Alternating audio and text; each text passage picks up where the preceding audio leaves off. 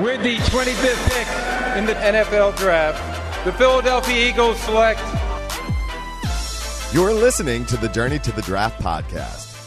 Welcome to the Journey to the Draft podcast. I'm Fran Duffy, and today we're going to jump into a new phase of the offseason here on the Journey to the Draft. And yeah, we're still going to have an eye towards 2019 and what happened. We talked the last couple of weeks about what the Eagles did and their selections and how they came to be, but we're going to now start looking more big picture at the draft process. And most importantly, what people look for when they're evaluating college players. What do they place importance on when making that jump from college to the NFL? So we're going to talk to evaluators all across the media sphere. We're going to talk to some people on the football side as well, but I want to give you an inside look at what these people look at in terms of projecting players from college to the NFL. I've got a lot of great guests lined up and some questions that I want to get answered by all of them. So really excited to get things going there. And then also, we're just going to take a look around the NFL, look at what all the other 31 teams in the league did in the draft, and not necessarily give out grades or anything like that. Really, the, the goal is to just get a sense of what these teams are looking at because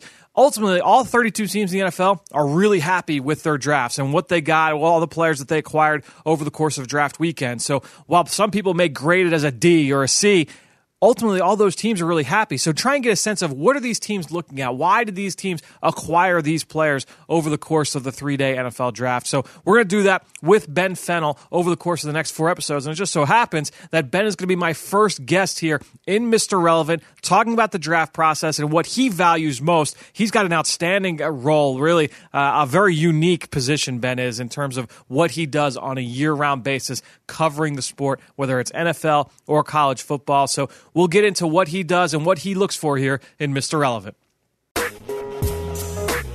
It's time for Mr. Relevant.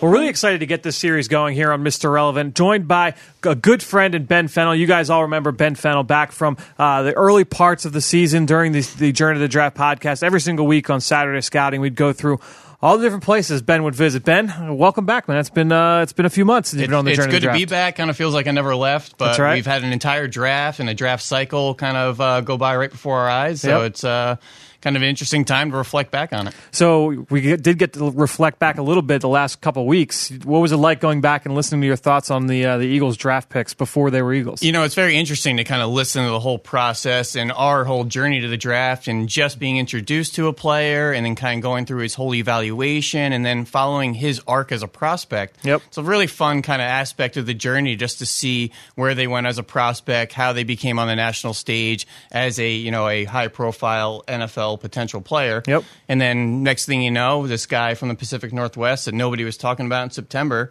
is suddenly a first round pick here in Philadelphia. So it's just very fun to follow the entire uh, arc of the prospect. What I loved most about it was the idea that you know now the fans got to hear analysis from us if they weren't listening back in the fall.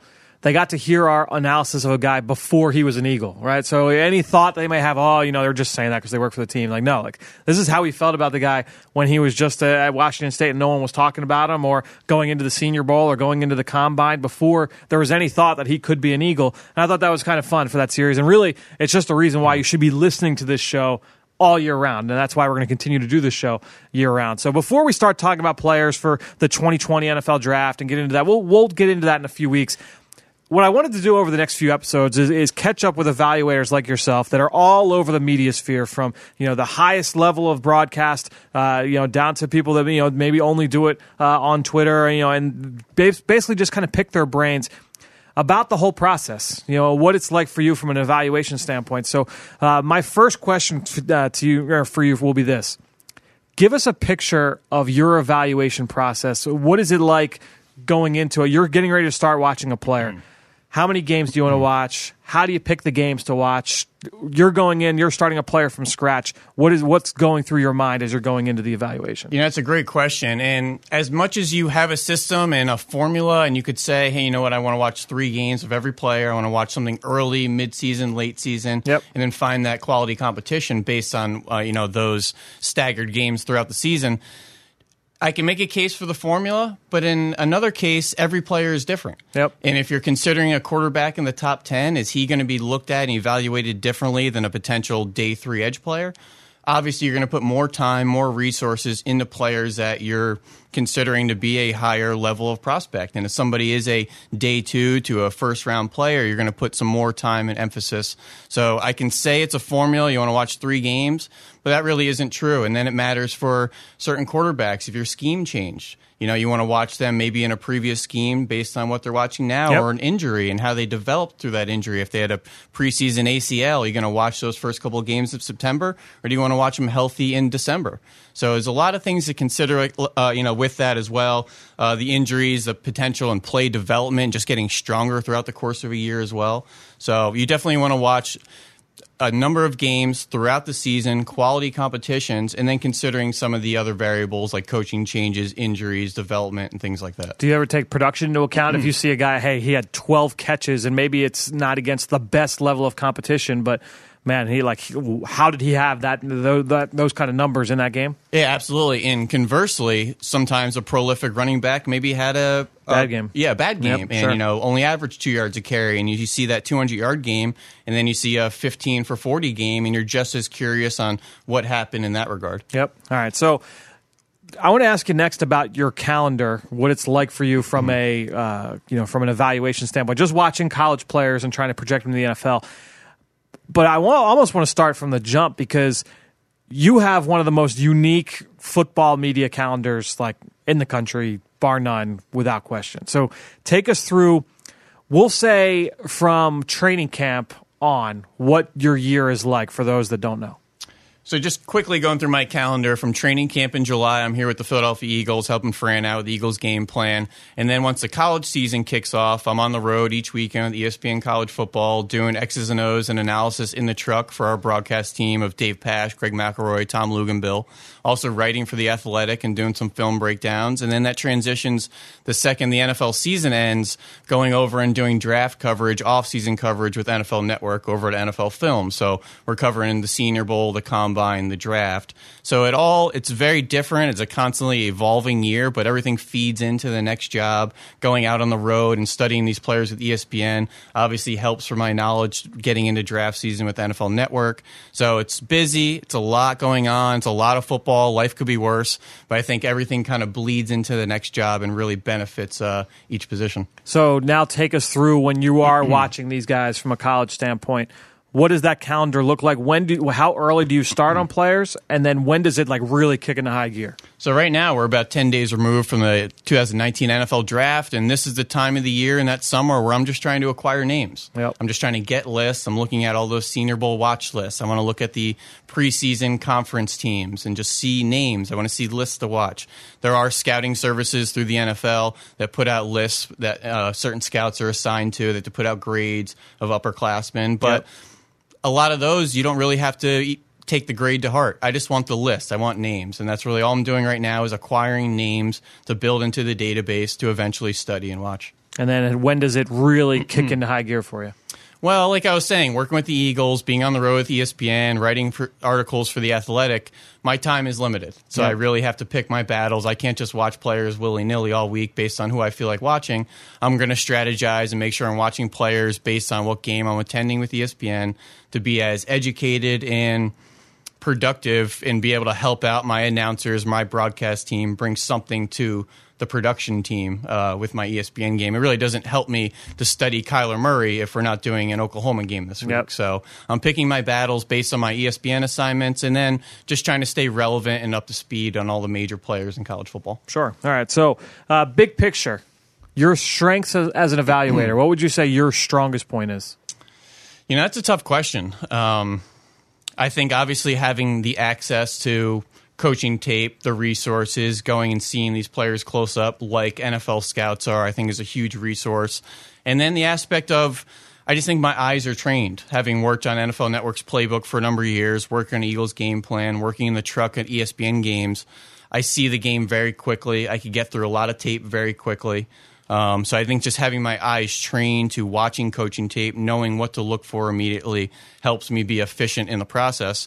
And then the other aspect, what I think, think is just a unique thing with myself, is just memory recall. I have a kind of a unique memory to reflect back on previous players, plays, games, schemes, Yep. and that all I think adds into the equation when you're evaluating these players and having that recall of previous situations of players, previous instances of skill sets, traits, measurables, and things like that, I think are important to project success and failure when you're looking at these players. Who would you say have been some of your biggest influences in being able to watch the game? And we'll say just maybe not from a schematic XO standpoint, but from a evaluating players and you know that that side of it. Who's been your biggest influence? You know, once I went over to uh, Playbook at NFL Films and I worked there for six seasons, just being able to surround myself with unique football minds. So, you know, I had the front office guys. I was able to sit there and watch film with Mike Lombardi or Charley Casserly or Mike Mayock, or sit there in the trenches and watch, you know, O line play with Brian Baldinger or Barrett Brooks. And then suddenly I could watch linebacker play with Matt Millen. And just having access to all these different people and unique football minds, credible football minds. Yep. Um, and players and coaches and players that were in the front office and people in front office that are willing to give back Yeah. and realize I didn't get to this position on my own. This is a young kid willing to learn. Let me take the time to show him what I know as well. And if you're willing to learn and there's people willing to teach, that's kind of the beautiful thing about this industry. And you, you rarely ever get to where you're going on your own. Yeah.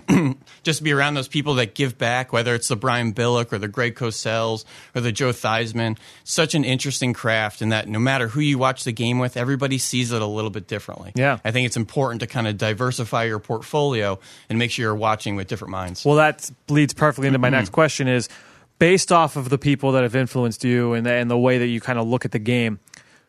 What are some of those things that kind of that you think kind of set yourself apart that you know you've driven you've taken on from those people that have influenced you that maybe not everybody out hmm. there sees it through this kind of telescope? You know, that's a great question. And I could sit there with, you know, Shaun O'Hara and he could tell me everything about a prospect through a stance. And I start looking at the stance more, you know, certain aspects of running back play with LaDainian Tomlinson, looking at the running back's finish to runs and are they falling forward? Where is the pile going? And certain aspects like that. But the more I watch these players and the more I study this game, I'm paying more and more attention to some of the aesthetics of players. Yeah. And that's the body language. That's your attitude. That's your effort. That's being a good teammate, playing to the whistle, not giving up on plays. And that's what I want. And that's what I want a good teammate. I want good workers. I want good people. I want to be around good men. And that's, I think, where you get success from at the college game and the pro game when you start surrounding yourself with good people that are all buying in. And I think that's kind of the interesting thing to try to find that when you're watching tape and find those things that separate a A minus player from an A player. Yep. And sometimes it is an ability. And a lot of these successes and failures in the NFL are rarely about ability. Sure. And I think digging into all those other factors and maybe the intangibles or what I call the aesthetics of the game, they matter and they matter more or less to certain people. And I'm just putting a little bit more emphasis. The more I talk to people, the more I watch the game, the more I put value in certain aspects of the game. Yeah, I mean, like you, you wide, you're a wide, you're looking at a wide receiver, and the ball goes elsewhere. What is his body language like? An offensive lineman gives up a sack. What is his body language like? A running back gets hit behind the line of scrimmage. Is he turning and screaming at his offensive line? Is he like putting his head down and going back to the huddle? No is he question, sulking yeah. after? Like all those little things. I agree. Those are kind of the things that I'll look at when a guy makes a big play. Are his teammates excited for him? The other way around, is he excited for his teammates? Like those are little things that kind of help paint a picture of what of what a guy's built for. And to me, that's one of the more interesting uh, aspects of it. And there was another point you brought up. You know, just drawing all the people that you watch film with. It almost like takes you when you, you know we watch film with a strength coach. You watch film with a running back coach or a former offensive lineman. You realize the things that you don't know uh, because you're talking to people that are experts in their field and they're they're looking at it through a complete different lens than where I would ever think to even look. And that's kind of the beautiful aspect of this game, and it's an art form, and everybody looks at that painting differently. But in order to see those different perspectives, you have to surround yourself with different perspectives. Yeah. And it's not a craft that you can just close the door, have a stack of books, a stack of, a stack of videos of camps and clinics and tape, and all the resources you need, and say, I'm going to come out an expert. Because you don't know what you don't know. And that's mm-hmm. something we talk about all the time, All the whether time. we're watching with the strength coach or listening to O line clinics and things like that. You can't play every position. You can't be an expert at every position. You can't be an expert, you know, in the strength program and the salary cap and a positional expert. You just can't do it. Yep. So you really need to rely on the experts around you and use those resources and just be willing to learn because there's always more and more to learn to it. Yeah, and when you uh, you look at what how you evaluate these players and how you study them and how you try and project them, and then you look at and I know you've talked with with numerous scouts over the course of, of your career, and what their job is. How do you kind of juxtapose those two positions? You know, and I think that's kind of the interesting aspect of these media scouts and guys Yeah. that are working, in lack of better words, to to educate fans on Yep, these players, exactly. on the game, on the schemes, on the X's and O's, versus scouts working for teams, and you have a purpose, and you're trying to identify players for your coaching staff and for scheme fits, and um, it could be much more focused than a media scout where we have to cover everybody, not Yep. necessarily pugging, pl- uh, pegging them into a scheme or a fit. We just want to educate the fans on these players and the pros and cons. And I think uh, it's tough to do when we call ourselves these one man scouting departments, when you're trying to watch every player, when these NFL teams have you know an entire department of scouts and assistant scouts and regional scouts and all these resources of people to uh, evaluate these players. It's it's overwhelming at times to try to do this by yourself, and um, I think that's kind of where it differentiates. And the, these NFL teams have so many more people, resources, and for a much more specific purpose. That's why they're much more efficient and you know productive at what they do. There's always more film to watch. No There's question, always yeah. another guy to look at. There's always more information, more numbers to go through. Uh, just a, so many different ways to look at it. What would you say? I don't want to say I don't want to say the word overrated, but what part of the evaluation process do you think gets talked about too much in the media sphere? You know, well, obviously that's the sphere where we both operate. Uh, that you feel gets talked about too much. You know, I have two quick answers. Firstly, is this aspect of analytics and production thresholds and things like that. When you just want to evaluate a player's production percentage based on the offense, based on other players, I think that gets to be a bit overrated because some offenses are well distributed. Yep. It just is. You know, you get freshmen and sophomore four and five stars. You're promising them playing time. The, there's only one ball to go around, and certain offenses distribute it well, and some just don't have the production levels of other players. But um, right off the cuff, I think the test scores and the measurable thresholds are way overblown. Now they dominate the spotlight in January, February, March with the combines, the Yep. Senior Bowls, And the pro pro, days, days. yep. They really dominate the headlines. That's the only football we have to watch. Are these guys in underwear jumping and dancing around and without pads on? Um, I still think that's only about five to ten percent of the equation. And I think in those two and a half months, it's such a focus part, point point of the media and transitioning into draft season. Yep. I think it just gets a bit overanalyzed, and we want to create these thresholds. And can you look at all the Hall of Fame running backs and say this is what your height, weight, speed should be? Absolutely. But does that mean there weren't Hall of Fame running backs that didn't meet that threshold? Sure. Absolutely. So I think there's this kind of growing age of analytics and wanting to find a formula to say when we put the player into this machine and pull the lever, is he successful or not? And that's really not how it works. Hmm. I think when you start pegging players into thresholds and measurables, that's how you miss out on good players. And I think that whole season of pro days combine is just a bit overblown because it's still only about 5% of the equation. And the people that value those workouts over the tape, that's something I'll go to the grave with. Yeah, Because your tape is your football DNA. You cannot deny your tape. you're not going to find uh, me disagreeing with that. Right, portion. exactly.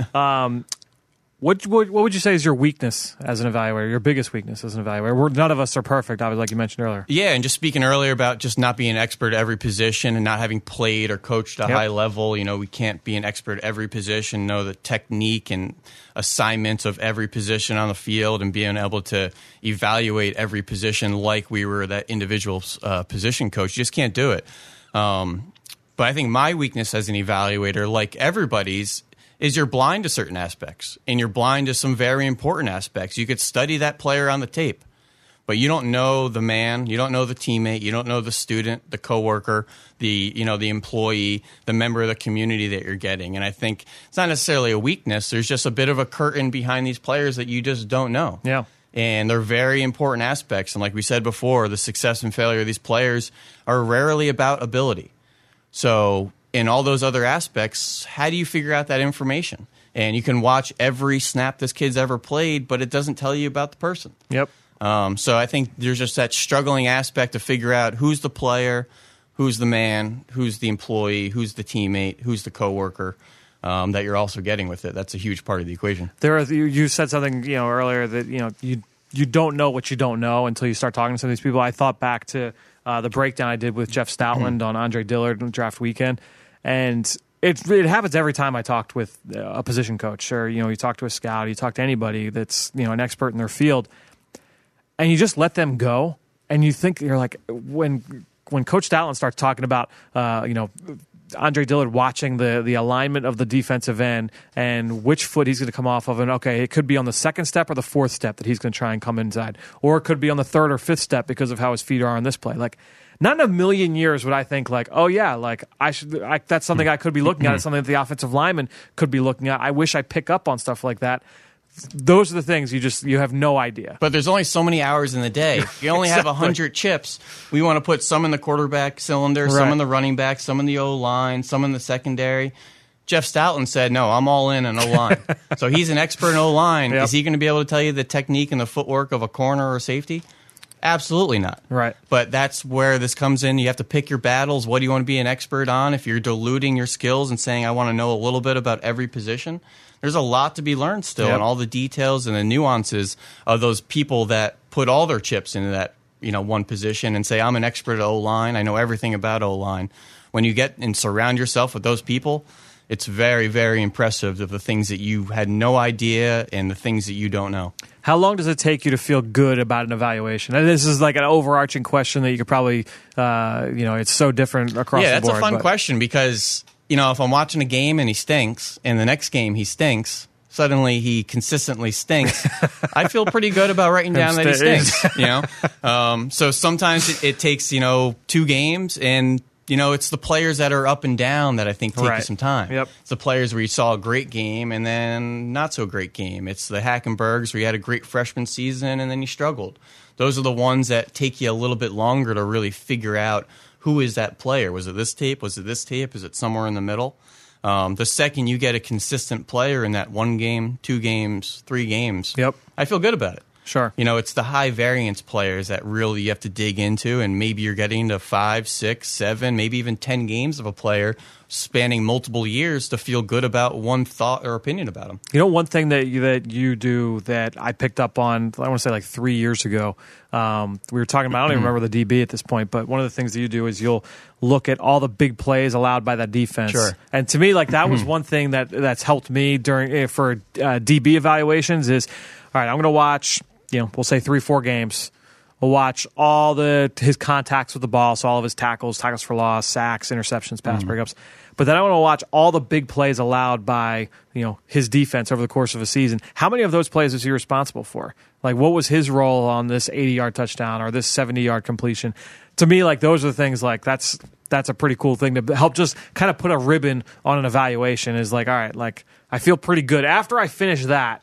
I watch a few games and I get through those specialty tapes. That's when I start to feel okay. Well, sitting next to me for a couple of years, you know I put so much emphasis on explosive plays. Yes, it's a big right. play business. Yep. We got to create them. We got to prevent them. Yep. I don't care if a corner gives up four yards on third and three. You know, get the slant, made the tackle. It's going to happen. We can't give up the twenty-yard plays. We Yep. can't let the ball go overhead. We can't miss tackles. And those are the things that Matt Patricia and Belichick emphasize with corners. Where are the most explosive plays coming? Coverage busts, confusions, missed tackles. We want smart players. We want good football players, well rounded football players. And when you start breaking it down in that aspect and you say, you know, I need corners that prevent those big plays, that's why I go back and I throw in the 20 plus yard plays against, and I want to see how many were on that guy. Because a team may stink, but it might have been the safeties coming down, or it might have been the other corner, or it might have been poor fits from the linebacker. I want to know where they came from. Last question for you in this segment. Advice for fans out there. Maybe they don't want to be evaluators. They want to be. They don't want to be in your role, but they may. Maybe they just want to be smarter football fans. They want to have a better understanding of what it takes to succeed in the NFL, uh, coming from college. What's the best advice you can give, as an, from an evaluation standpoint? You know, just be willing to understand you don't know everything and you don't know what you don't know. Be open to other perspectives, opinions, and that doesn't even go to football. That goes to life, That's whether it's everything, yep. sports and religions and things like that. And just be willing to accept other people's opinions, aspects, viewpoints on things. You don't have to agree, just be willing to listen. Mm.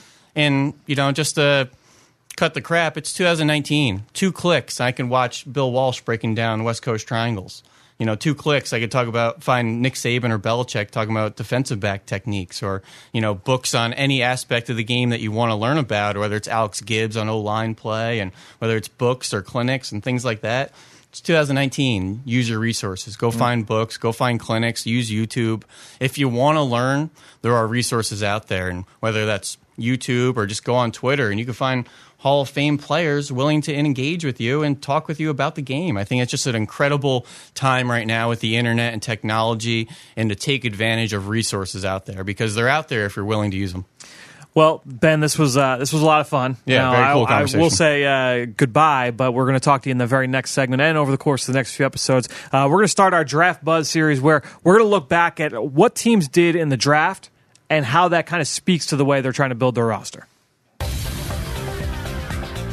Now it's time for Draft Buzz. All right, well, let's get going here with Draft Buzz. And, and today, we're going to take a look at the NFC East and the AFC East. Ben, we're going to skip the Eagles because uh, while we haven't gotten your official thoughts on what the Eagles did in the draft, ton of recaps so far here on the Journey to the Draft podcast on the Eagles' five selections. So uh, we're going to skip ahead to the New York Giants and a bunch of picks in this draft, and obviously two first or three first round picks uh, that will break down. But when you look at this draft overall, just overall thoughts on, on the future of this team, where they're going, there's been a lot said uh, about the direction of this franchise. And, and to me, it ultimately is going to come down to Daniel Jones if Daniel Jones is the right pick. But there are a couple of interesting themes, I think, when you look at this, uh, this group overall.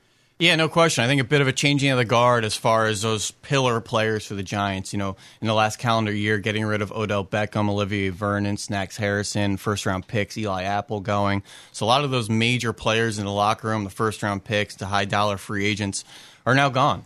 So it's a bit of a changing of the guard. I think they're trying to change some culture and get some different uh, voices and bodies in there. So very interesting to see them, you know, make changes and get rid of a high dollar nose tackle like a Snacks Harrison last year, and then Yep. you go turn around and you draft a nose tackle in round one in Dexter Lawrence. So it's very interesting to see this kind of changing of the guard. Eli Apple they shipped to uh, New Orleans last year. Yep. They go and address it with two cornerbacks this year: DeAndre Baker, Julian Love from uh, Notre Dame. Yeah, and don't forget, too, they also drafted Sam Beal last year in the supplemental draft. Correct from Western Michigan. from Western Michigan. So uh, he tore, tore his ACL or he had some kind of season ending injury in the offseason. So you factor in the three guys they drafted this year, along with Sam Beal, a lot of turnover at the cornerback spot. And remember, James Bettcher uh, was a, a, a tutor or uh, was you know learned under uh, Todd Bowles in Arizona. Heavy sub package. They want to play a lot of man coverage, a lot of multiple DBs. So you know, adding in all these young bodies. I mean, that makes a lot of sense to me. I mean, I thought that ultimately it's like, okay, I can see what the thought process is there. And then uh, also, they prioritize length and the ability to kind of win off the edge, uh, you know, with guys that have the ability to be stout.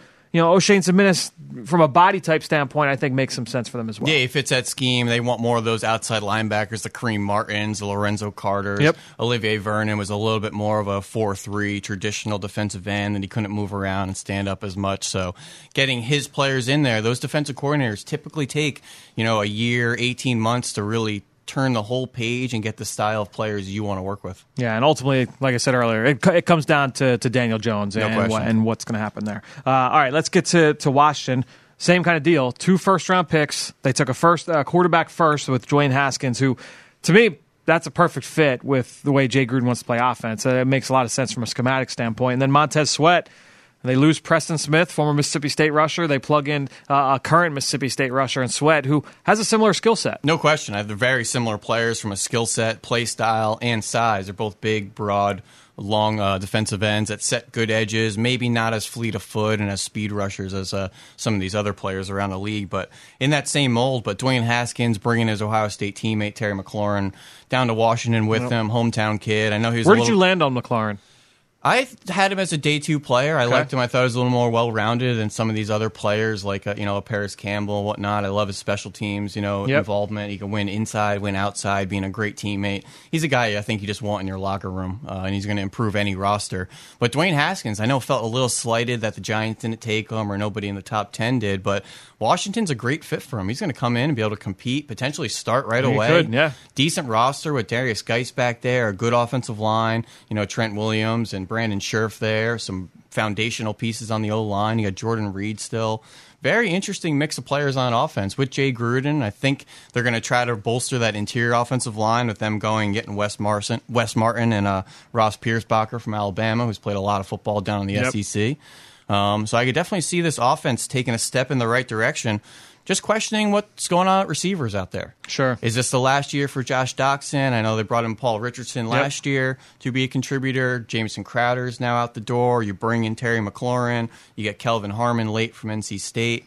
So a bit of a changing of the guard as well on the perimeter. But I think the trenches, the running back, the offensive line are in a great position for a rookie run. Uh, excuse me, a rookie quarterback. Yeah, no, it's a it's a very good point. And obviously, their fourth round pick, their first fourth round pick, Bryce Love, looking like probably a redshirt year would be my guess uh, with the torn ACL back last December. And that's okay. I mean, they have Adrian Peterson back. You got Derrius Guice healthy now. Chris you have Chris Thompson. Thompson Yep. as their scat back, who would be a great player to learn from. Uh, Seeming like that's going to be Bryce Love's kind of role in the NFL. And it wouldn't shock me if Jimmy Moreland uh, made that team. Uh, very pick. fun player from James Madison.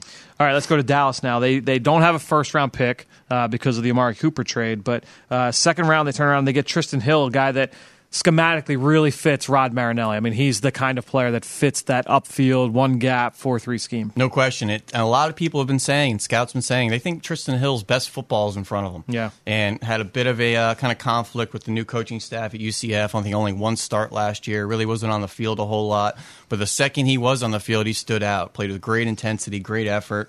Usually one of the first guys across the line of scrimmage with that great first step. That's what the NFL wants these trench players, guys that disrupt and get across that line of scrimmage immediately and really disrupt backfields and make plays on the other side of the line of scrimmage. And who's the last dominant interior defensive tackle from the Dallas Cowboys? This has been a kind of Bermuda Triangle, you know, for the last Yep. five, maybe even ten years of having a productive interior player. La'Roi Glover. Potentially, Maybe. I, am having I'm having trouble thinking and staying out of those kind of '90s Cowboys Right. heyday. Uh, obviously, the DeMarcus Ware's worked out on the edge, but who's going to be that stout player in front? I know they had a nose tackle for a number of good years there. I'm blanking on his name right Ooh, now. yeah, I Undersized guy. I think he went to Chicago for a couple Oh years. yeah, after. yeah, yeah. Um, Jay Ratliff. Yeah, Jay Ratliff, very Yeah. good player, Well but not his Yeah. style. He was more of a two gapping line of scrimmage dweller. Everybody wants those single gap, get Yep. up the field players, and that's really Trysten Hill. They not a shock too that they uh, brought in a couple other defensive linemen as well. Joe Jackson from Miami, Jalen Jelks from Oregon late, uh, a couple running backs, which is interesting. Uh, tell us what you think about Tony Pollard and how he you think he could fit with Jason Garrett. if we think we're going to call him a running back. Sure. Because we saw him in the backfield, we saw him in the slot, we saw him outside. He already set the record for kickoff return touchdowns. I was a huge fan of Tony Pollard. I thought he would have replaced the Randall Cobb really well in Green Bay.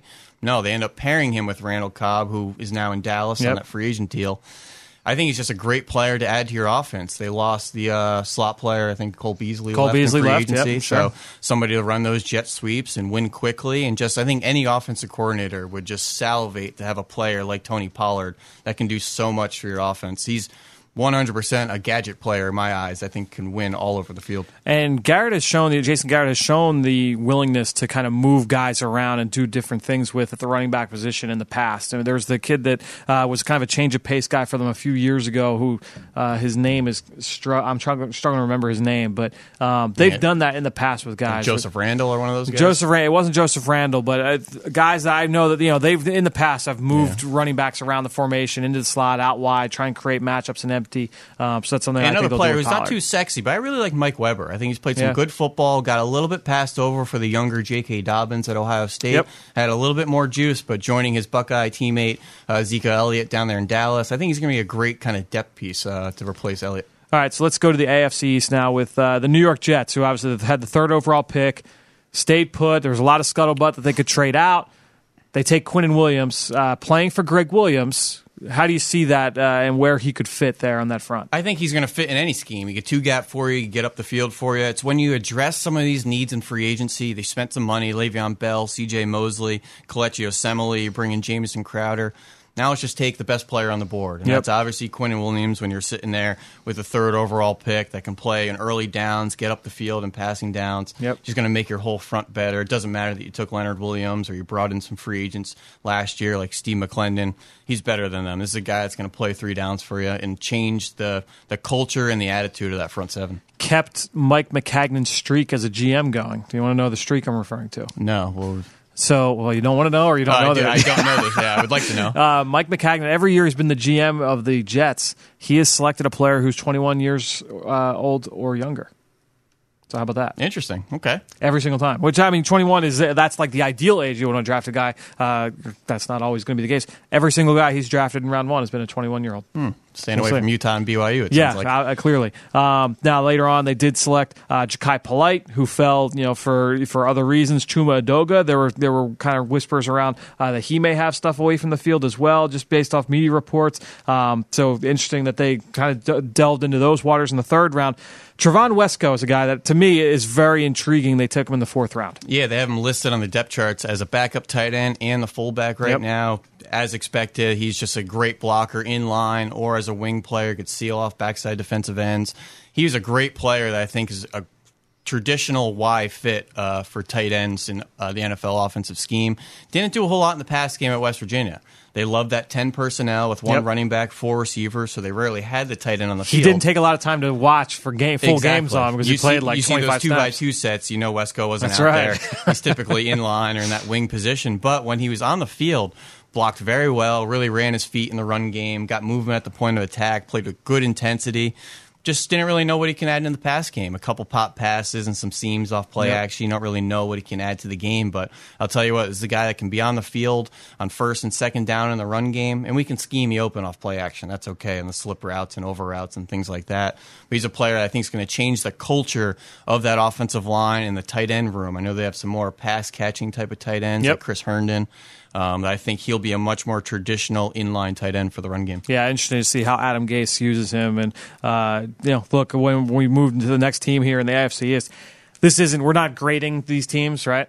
But if you go and look at draft grades from the, this uh, media cycle, Buffalo is almost always listed as one of the top two or three because they got Ed Oliver at number nine and no one thought he'd be there. And they got Cody Ford in the second round. No one thought he'd be there. Uh, they get Dawson Knox in the third round. They get Jaquan Johnson, who was a first round pick in mock drafts a year ago at this time. Uh, so they got a bunch of guys, Devin Singletary in the third round, that everybody was excited about overall. You know, when I looked at the Bills roster, there's a couple other teams as well. I didn't say they had a glaring need. Obviously, they had some holes and can improve some talent in places. But when I talk to these teams and talk to fans of this team, address the trenches when in doubt. And I think that's what the Bills did. You went and got an Ed Oliver, his level of athleticism and playmaking, and then a Cody Ford. I think when you're adding this level of talent to the trenches on either side of the ball, just makes your football team better. That's the lifeblood of the team, your O line, your D line. And when you have players that are excelling in both phases of the game, run and pass on both sides of the ball, it just makes both teams better. And I think Yep. that's what you have to do with a rookie quarterback, or excuse me, a, a young quarterback in Sure. his second year now, and really solidify those players in front of him. And it's funny, I kind of look at them, and it's funny how narratives work, right? Because uh, Brandon Beane is being, you know, like I said, the being held as one of the big winners of this draft. He learned under Dave Gettleman. That was one of his big influences in Carolina. Uh, they were together for a few, few years there, uh, and they those two remain friends now. Dave Gettleman's getting crushed by most media for what's going on with the Giants, and you can question different decisions, things like that. But Buffalo is taking that same kind of approach. They found their quarterback that last year everybody kind of questioned, oh, is Josh Allen a franchise quarterback? And now they want to build both in the trenches and up the middle. That was one thing that Brandon Beane has said in the past in the media is, you know, we want to be strong up the middle on both sides. So D tackle, linebacker, safety, and build our way outwards. Uh, and it's interesting. I think it kind of follows uh, that footprint here with Cody Ford, you know, Ed Oliver. They get a running back in Devin Singletary who's very similar to LeSean McCoy. And now the draft is kind of tough because it's based on who's available, and you don't Yes. always know the pecking order. Free agency is always interesting to evaluate because that's the teams you could see their plan. You could see where they Yep. feel like they need to address. And what they do, they add Frank Gore, TJ Yeldon, some running backs Yep. to add behind Josh Allen. You went and brought Mitch Morse from Kansas City, Quinton Spain from Tennessee. You go and take Cody Ford in the second round. Yep. It's clearly a commitment to improving the bodies around Josh Allen, whether at the running back position or the O line. Yeah, and I think you can look at a similar thing with Miami. Uh, and you listen to all the, the the basically that new that whole new regime. Whenever anybody speaks, hey, head coach Brian Flores, defense coordinator, general manager Chris Chris Grier, they talked about trench play. They talked about being able to win at the point of attack, using length, strong hands, you know, all that's good. That stuff. Uh, gap sound players. You take Christian Wilkins in round one. You take Michael Deiter, the, the offensive lineman from Wisconsin in round three. Uh, you get those kind of guys to help kind of build the, the foundation of what you're trying to build long term. Yeah, you just want good football players that have played a lot of ball. Even Isaiah Prince down there in, Yeah. the, in the sixth round, I think was the Big Ten offensive lineman of the year. Has played a lot of ball for Ohio State off that right side of the offensive line. Michael Deiter too has played up and down that old line at Wisconsin for the last three, four years. There's players with a lot of experience and quality competition in football. Christian Wilkins can't say enough things Yeah. about him. Obviously, uh, in his four years at Clemson, all academic, all conference, all American, national championships, hasn't missed a game. Yep. Some model citizen, graduated. These are just players you want on your team and just trying to change that culture and just get you know better employees and better football players in the building. Let's go to New England. They take uh, N'Keal Harry, the wide receiver from Arizona State, in the final pick of round one. It's interesting. I'm interested to see how he's used and what his fit is. And then, you know, wide receivers don't always have immediate success in the NFL. Um, but this is a guy I think that could be used both inside and outside. You know, you lose Rob Gronkowski, you lose some of the other weapons in that passing game. I'm I'm very intrigued to see how he's used by uh, by Bill Belichick in that offense. Yeah, I would not put it past you know Josh McDaniels be creative with them. This could be a big slot. Definitely. you might see him in some wing positions, almost like a, a move tight end in some aspects. And uh, the way they kind of used Aaron Hernandez several years ago, there was some wide receiver like tendencies and skill sets and schemes they put him into where they're okay with having that heavier receiver. Uh, you could call him a tight end if you want, or a big slot. But N'Keal Harry, you can win all over the field. His one thing was he really struggled with separating within the route and his route stems, but was very good at contested catches. Is a big frame to really shield away some of those smaller defensive backs. Yep. So a lot of different things you could do with him. they take uh, Damien Harris in the third round, and you know they took Sony Michel in the first round last year. That wouldn't shock me if Damien Harris was uh, a guy that got the you know lion's share of carries because that's kind of the, that's kind of his skill set. Um, you know, at some point, maybe not maybe in year one, but down the road, year two, year three. Yeah, I think Sony, Mich- Sony Michel is a tough running back, but he's really more of a change of pace Yes. back that you want to get on I the agree. perimeter, outside the tackles, into space, into the pass game, where you may see Damien Harris between the tackles on early downs a little bit more than we would think. Uh, then working Sony Michel and Rex Burkhead and some of those more scat backs uh, as you get closer to passing down. So Damien Harris, another guy that's played a lot of football, is a blue collar player and just someone you can rely on. That's not going to fumble the ball, knows his assignments and pass protection.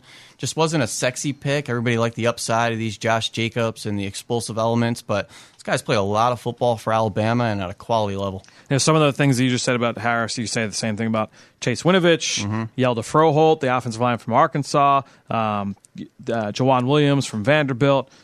Guys have played a lot of football, and you kind of you kind of know what you're getting. Yeah, no question. They even took uh, Malik Gant from Marshall uh, as an undrafted player, Oh. who was one of the more fun safeties to watch out there, thumping players uh, on the back end. Yeah, one of the bigger hitters Yep. uh, that I watched. All right, well, Ben, uh, we'll catch up with you again next week here uh, on Dra- Draft Buzz here on the Eagle Eye in the Sky podcast. We'll do the NFC South and the AFC South next week, so stay tuned for that conversation next week on the Journey to the Draft podcast.